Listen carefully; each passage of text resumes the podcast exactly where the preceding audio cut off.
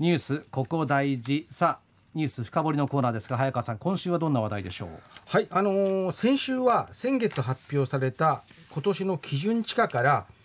福岡ではあの商業地の地価をですね新型の倉庫が押し上げているというような話をしました、え今日は少しは皆さんに身近な住宅地の地価の動向を解説したいと思います。それでは加藤さんニュースの方をお願いします今年7月1日時点の福岡県の住宅地の地価で上昇率が最も高かったのは福岡市博多区西春町3丁目3番の15.8%でした。西鉄天神大牟田線春日原駅の徒歩圏内で近くに開業予定の新駅桜並木駅への期待も地価を伸ばしました。上昇率ベスト10を市区町村で見ると博多区が4地点中央区が1地点と福岡市が半分を占め残る5つはいずれも福岡市近郊の市や町でした。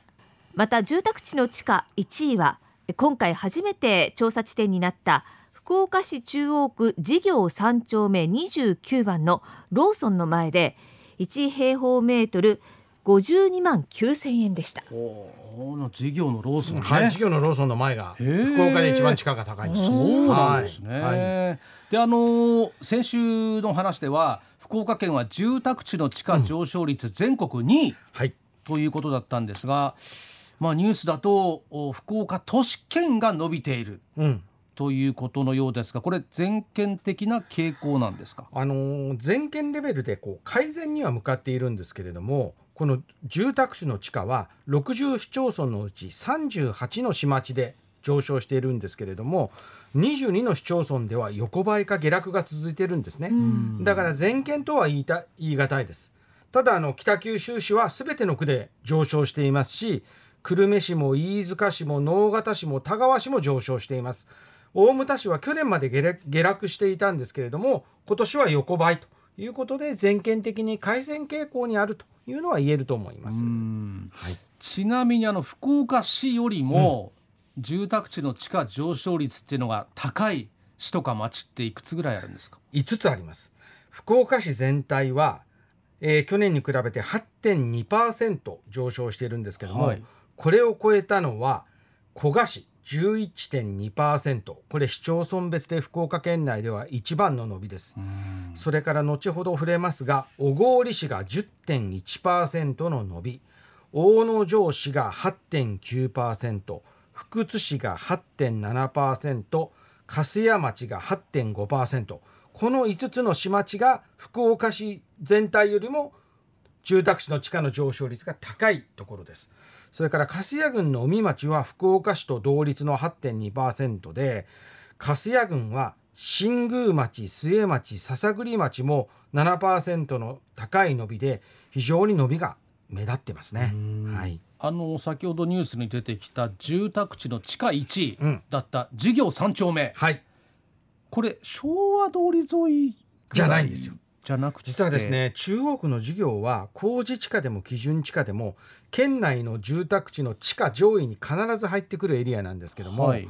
去年の基準地価では昭和通り沿いの西陣駅に近い地点が9位に入っていたんですがこちらは今回10位一つラランクを下げたんですがランクインしてます。はい。で今回県内1位となったのは東神町寄りのヨカトピア通り沿いというところですね。うんそこマークイズの近くですかね。マークイズの斜め前です。あのマークイズの斜め前のローソンってわかります？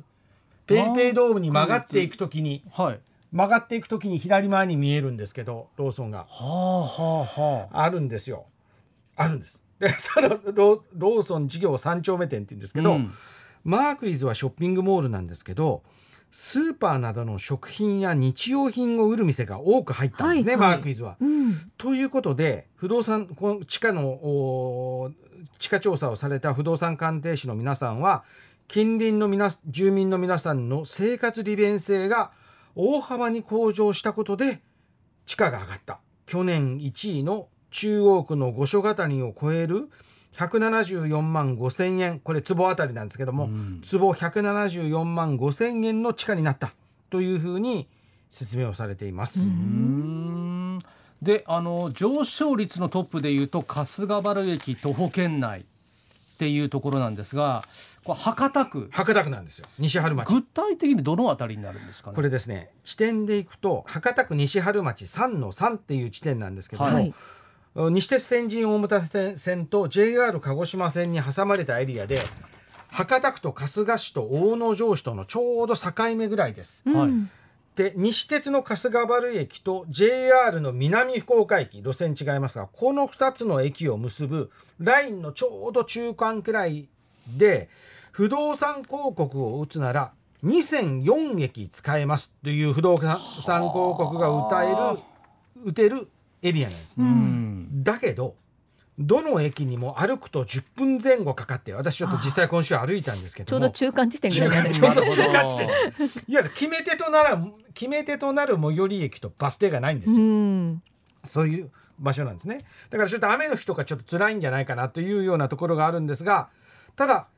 調査をされた不動産鑑定士の方は春日原駅前春日原駅前だいぶ綺麗になってるんですよ、うん。春日原駅前の整備が進み桜並木駅が開業することへの期待感。そして去年の地価が1平米18万2000円坪だと60万円です。坪60万円と非常に割安だったことで賃貸マンション戸建て用地の需要が競合して15%を超える上昇率になったとされています。で2位の博多区麦の6丁目10番という地点も15%を伸びてるんですがけれどもここも、えー西鉄雑所の熊駅から歩いて5分というエリアにしては坪72万円台72万円台と割安だったので上昇したというふうに鑑定士の方々は言われています。うん。さっきあのマークイズが出ましたけど、この麦野の地点は、はい。もしかしてララポートが近いとかですか、ね、ララポートにね3キロなんですよ。だから3キロ。近いと言っていいかどうか自転自車転車ですね。まあまあ 自転車圏内。まあ買い物考えたら車かなっていうん。まあ車もねなんですけども、場ありますからね。さっきマークイズはハローデーが入ってるんですよね、はいはい。でララポートにも実はレガネットが入っていてはいはいいわゆるこの博多区の南部の人たちの生活利便性が高まったことが地価を押し上げているというふうに鑑定士の方々々は言われています。はいちなみにですね福岡市で4番目に地価上昇率が高い全県でも8位に入っている中央区照国2丁目24番の一角はこれ再開発が一段落した六本六本松のエリアなんですね。うんうんうんで六本松エリアもボンラバスなどの生活利便施設がある六本松421という施設があるんですが、はい歩いて11分なんですよね。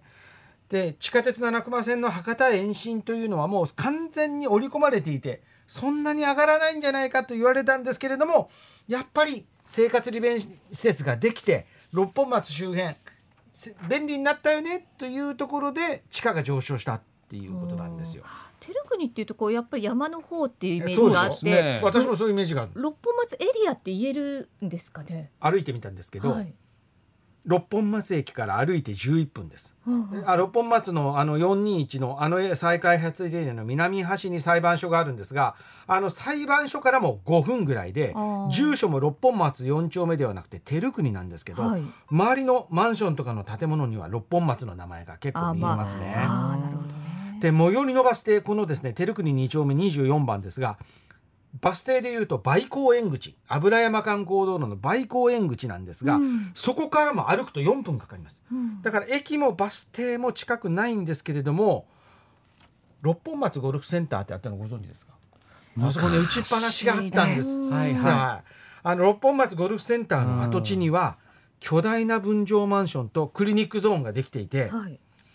まあ、非常に注目のエリアと。でそれでいて周辺に比べて割安なので地価は13.9%も伸びたということなんですね。割安ってどの程度割安なんですかこれ坪で言いますよ。照国2丁目の地点地点は坪60万円なんですけど、うん六本松の駅前すぐ六本松421の隣のエリアは坪370万円なのでおー6分の1なんですよ。なんかそしたらお得感がありますまあね。ねそれぐらいの距離だったらね そうそうう。ん。でやっぱ割安なところっていうところが地価上昇するっていうのはまあこれ地価の調査の常ではあるんですけど上昇率で注意の小郡市の力岳という地点はこれ西鉄天神大牟田線の大保駅から歩いて8分というエリアなんですよ。はい。写真をお渡ししてるんですけども、周辺には田んぼや畑も目立つんですけど、はい。古い家の中に新しい家がどんどん建ってるエリアなんですが西鉄天神大牟田線でもこの小郡市内ってかなり地価が下がってこの辺り坪20万円で2000万円前半2000万円台の前半で戸建てが建っています。でここもですね商業施設といえば歩いて10分ぐらいのエリアに小郡のイオンがあってはい。やっぱり生活利便性が高い商業施設効果。しかも割安ということところで地価がぐっと上がっているということなんですね。うんこれあの商業施設効果以外に住宅地の地価を引き上げてる要因ってあるんですか、あのやっぱマンション用地需要っていうのが特に福岡市内ではすごく多くてですね、うん。商業地に分類されているので目立たないんですけれども天神や博多駅に近いけれども中心部に比べて割安感がある地域。例えば中央区の高砂とか清川とかっていうエリアはオフィスビルを欲しがる業者さんもいらっしゃれば賃貸マンションの用地を欲しがる業者が加わって地価の高い上昇が続いているという状況でまあ、あの今ですね中央区の新築のマンションって20坪6,000万円ぐらいの水準までになって非常に上がってるんですよね。地価の上昇っていうのは福岡の街の勢いを示す数字なんですけれども福岡市内で家を持つというのはもうなんか普通の福岡の共働きファミリーには難しい地価になってきたように私はかちょっと今日のね私のこの話を聞いてもため息をついてらっしゃる方が多いんじゃないかなと、そういう気もする今回の地価調査の住宅地の地価でしたね。まあその分ね郊外にねそうですいいスポットがあるっていうね。特にあの大堀市のこのエリア、大穂のエリアっていうのは、うん。あの天神大牟田線で3急行とちょっと乗り換えなきゃいけないんですけど389分で天神まで着く、うんうんで徒歩10分以内に家が構えられれば、まあ、田んぼの中の家からあの都心の福岡の都心の天神に通えるっていうのはこれは東京首都圏とかにはない環境なのでね。そういうところあの30分ぐらいかかるけどいいところはたくさん安くていいところはたくさんあるなというのは感じましたね調べて。はい。はい。えーこのコーナー KBC のポッドキャストでも配信しています。もう一度聞きたい方ポッドキャストでもお楽しみください